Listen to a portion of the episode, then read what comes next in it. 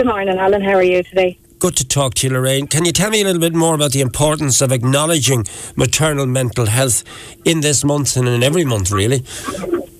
Yeah, definitely. Well, isn't it? Isn't the saying prevention is better than the cure? So I suppose bringing awareness to maternal mental health, trying to remove the stigma that exists, and pointing people towards supports that are available for them. All of that is going to be really, really helpful, um, as well as real life lived experiences. So sharing our experiences of pregnancy, motherhood, entering that new transition um, as you become a parent, all of that is going to really, really help the next mother, I suppose, on their journey um, to feel a little less alone and a little, a little less isolated as well. Are we seeing more women, um, Lorraine, going through maternal mental health difficulties than we did years ago? Or is it the case that we just didn't hear about it back then or knew enough about it? Well, I suppose there's a few different things here. So you've hit the nail on the head there um, in terms of we didn't really hear about it. It was very much a get on with it, be happy and say nothing culture, I think. Um, as well as that, then, yeah, the awareness probably wasn't really there.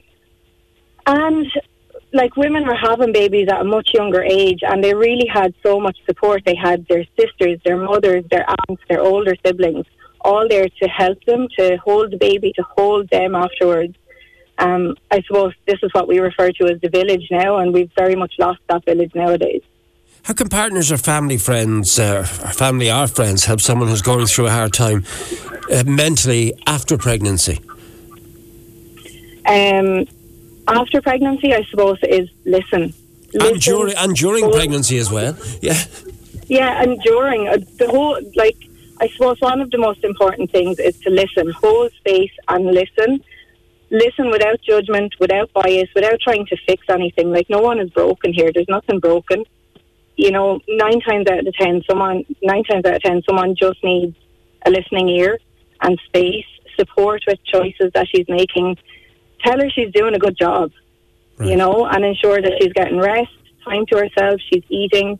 If you feel that someone, you know, like whether it's a family member or your partner who's just had a baby, if you feel like they might need professional support, then talk to them about it and seek that support with them or for them.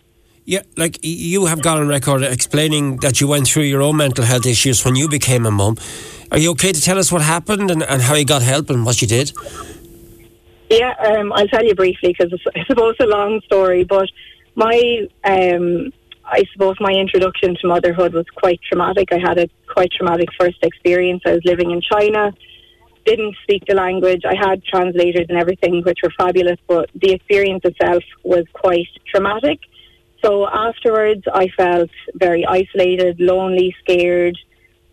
Um, I think the the most intrusive feeling I was having is that someone was going to take my baby. There was a point I remember I didn't leave my apartment for weeks in for fear that someone was just going to snatch my baby out of my arms when I was outside.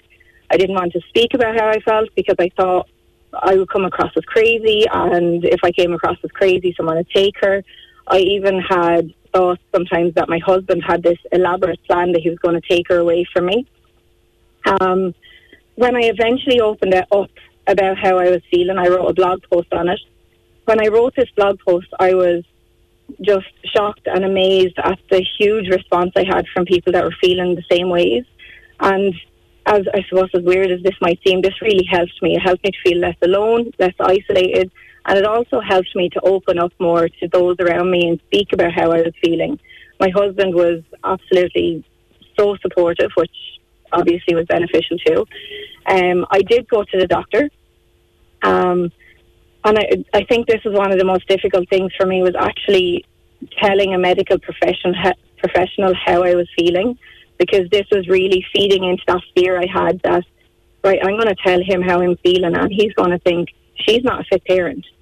You know, she's failing at this this one job she has right now, and she's not a fit parent, and that fear was going to come through that someone was going to take my baby. Obviously, that didn't ha- happen. That just that opening up to my doctor really, really, really, really helped me. Um, and then the biggest things as well that helped was writing, talking, getting out for a bit of exercise, And weirdly enough, becoming pregnant again with my second baby was um, hugely beneficial for me as well. It helped to really lift all of those feelings.